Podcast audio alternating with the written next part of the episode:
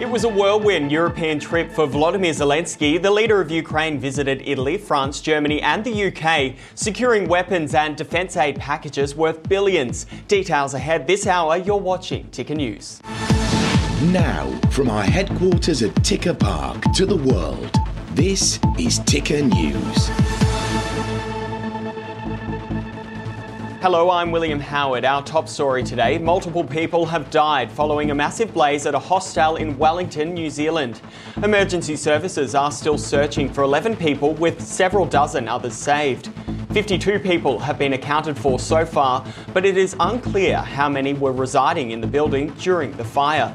A relief fund has now been set up to support both the survivors who have lost their homes and accommodation, as well as the families of those who have died. Wellington's mayor says it is a truly tragic situation and the worst outcome. Yeah, so they've been put into uh, an emergency centre. I can't give you the location of that. Um, and they've been provided with resources, uh, hot showers, food, and blankets. And in the long term, we will assess uh, what other uh, needs they have, especially those who have been displaced. Uh, things like um, emergency accommodation. We'll be working with MSD to ensure that they have what they need. Rescue efforts have been tricky given there remains a risk of the roof caving in. Many of the building's residents are shift workers, making it harder to track who was in the facility at the time of the blaze. One resident says there appeared to be two fires when he fled the building. Evacuees were taken to a centre at a nearby Newtown Park where charities supplied them with blankets, clothes and breakfast. New Zealand Prime Minister Chris Hipkins has addressed the situation, acknowledging first responders desperately trying to save those inside. Uh, and it was clearly a really difficult set of circumstances that they confronted when they got here. Um, and a lot of work over the last few hours to get people out of the building, to stabilise the building. Uh, now, a difficult job ahead uh, as they uh, ascertain when they can get back into the building to do uh, the next uh, difficult and tragic part of this process. So uh, I want to really reiterate uh, my thanks on behalf of all New Zealanders uh, to the fire and emergency team who have done incredible work uh, over the last uh, period of time and acknowledge that they're really feeling this as well.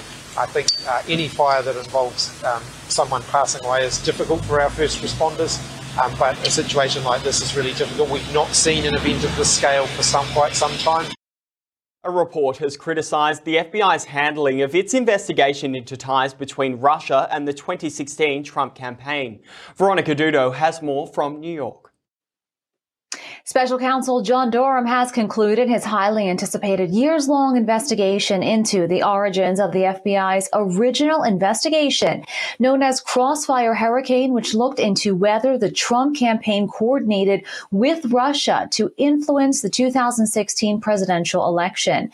In the final report of the Trump era investigation, the special counsel found that the FBI lacked any actual evidence of collusion between Donald Trump's campaign and Russian officials officials and should have never launched the probe.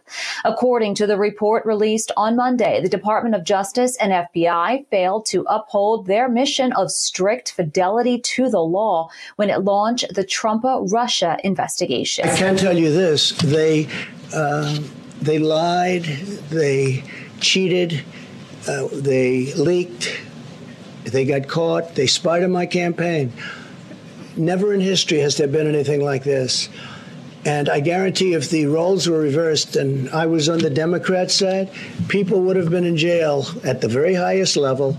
People would have been in jail for two years already. Nothing like this has ever happened. And the term would be for many, many years because it's treason and other words can be used. Durham scolded the agencies for failing to uphold their important mission of strict fidelity to the law as part of the investigation. Durham gave his final report to the Justice Department, which spans more than 300 pages. Reporting in New York for Ticker News, I'm Veronica Dudo. The US Treasury Department says it is just weeks away from running out of money to pay the nation's bills.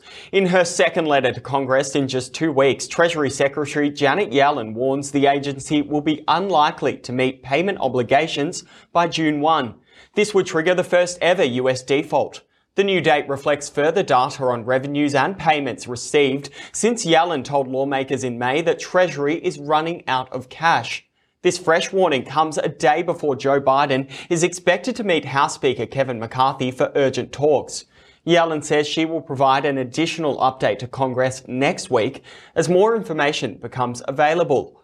Of course, Biden will travel to Japan on Wednesday for a Group of Seven Leaders Summit, then on to Australia for a trip that will likely stretch over a week. The US Virgin Islands subpoenaed billionaire Elon Musk over JP Morgan's role in Jeffrey Epstein's activities. The Virgin Islands government is suing the bank over sex trafficking by Epstein. It says he may have referred or attempted to refer Musk as a client. Bloomberg is reporting the government is accusing the bank of knowingly benefiting from Epstein's sex trafficking and other billionaires have been subpoenaed for further information. The court order is requesting all communications between Musk and JP Morgan regarding Epstein or any the role the disgraced individual played in the Tesla CEO's financial management. It also requests any documents regarding fees paid to Epstein or JP Morgan. Sticking with the billionaire, and a federal appeals court has rejected Musk's bid to modify or end his 2018 securities fraud settlement with the SEC. Alex Cohen has this report. Another legal defeat for Elon Musk. A U.S. federal appeals court on Monday rejected the Tesla CEO's bid to end a requirement that a Tesla lawyer approve some of his tweets in advance. Musk's lawyers argued the mandate was a, quote, government imposed muzzle, end quote, that violated his free speech rights. Musk agreed to the restriction as part of a 2018 securities fraud settlement with the U.S. Securities and Exchange Commission, or SEC. It resolved an SEC lawsuit accusing Musk of defrauding investors with a tweet that that he had funding secured to take his electric car company private. It required advance review of tweets that might contain material information about Tesla. Musk and Tesla each also paid $20 million in civil fines, and Musk gave up his role as chairman. In this case, the court said the SEC had made limited appropriate inquiries and had not made complying more onerous. It also pointed out the SEC had just opened two subsequent inquiries into Musk's tweets, and those tweets plausibly violated the decree's terms. Plus, Musk had agreed to the arrangement and had no right to revisit it because he changed his mind. Monday's decision upheld an April 2022 ruling by a lower court.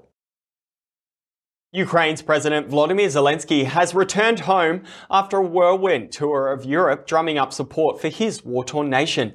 Zelensky visited Italy, France, Germany and the UK, securing weapons and defence aid packages worth billions of dollars. Britain will send hundreds of air defence missiles and armed drones to Ukraine, on top of the Storm Shadow cruise missiles, which were announced last week. On Monday, the Ukrainian president spoke with the UK's Rishi Sunak at Chequers near London. During the meeting, Zelensky said it is as important for the West to send fighter jets as well as other defence systems. The UK Prime Minister believes providing fighter jets is not as straightforward as you may think, but notes Britain will form a key part of the coalition countries providing that eventual support. Ukraine is gearing up to launch a counter-offensive against Russian forces Zelensky warned last week his nation will need much more weaponry before it can launch such an attack. He also says Ukraine and the UK are real partners, with the meeting described as warm and collegiate. We, we are going to be a key part of the coalition of countries that provides that support to Vladimir and Ukraine. Now, it is not a straightforward thing, as Vladimir and I have been discussing, to make build up that fighter uh, combat aircraft capability. It's not just the provision of planes; it's also the training of pilots and all the logistics to go alongside that. Now, the UK can play a big part of that. One thing we will be doing, starting actually relatively soon, is uh, training of Ukrainian pilots pilots, and that's something that we've discussed today. We're ready to implement those plans uh, in, in relatively short order, which will mean that we're training Ukrainian uh, citizens to become absolutely combat ready aircraft pilots, uh, and particularly whether it comes to NATO tactics as well, because that's an important part of the long term relationship between our countries. Coming up, Rudy Giuliani is heading back to the courtroom. I'll tell you why next. You're watching Ticker News. More news is just minutes away you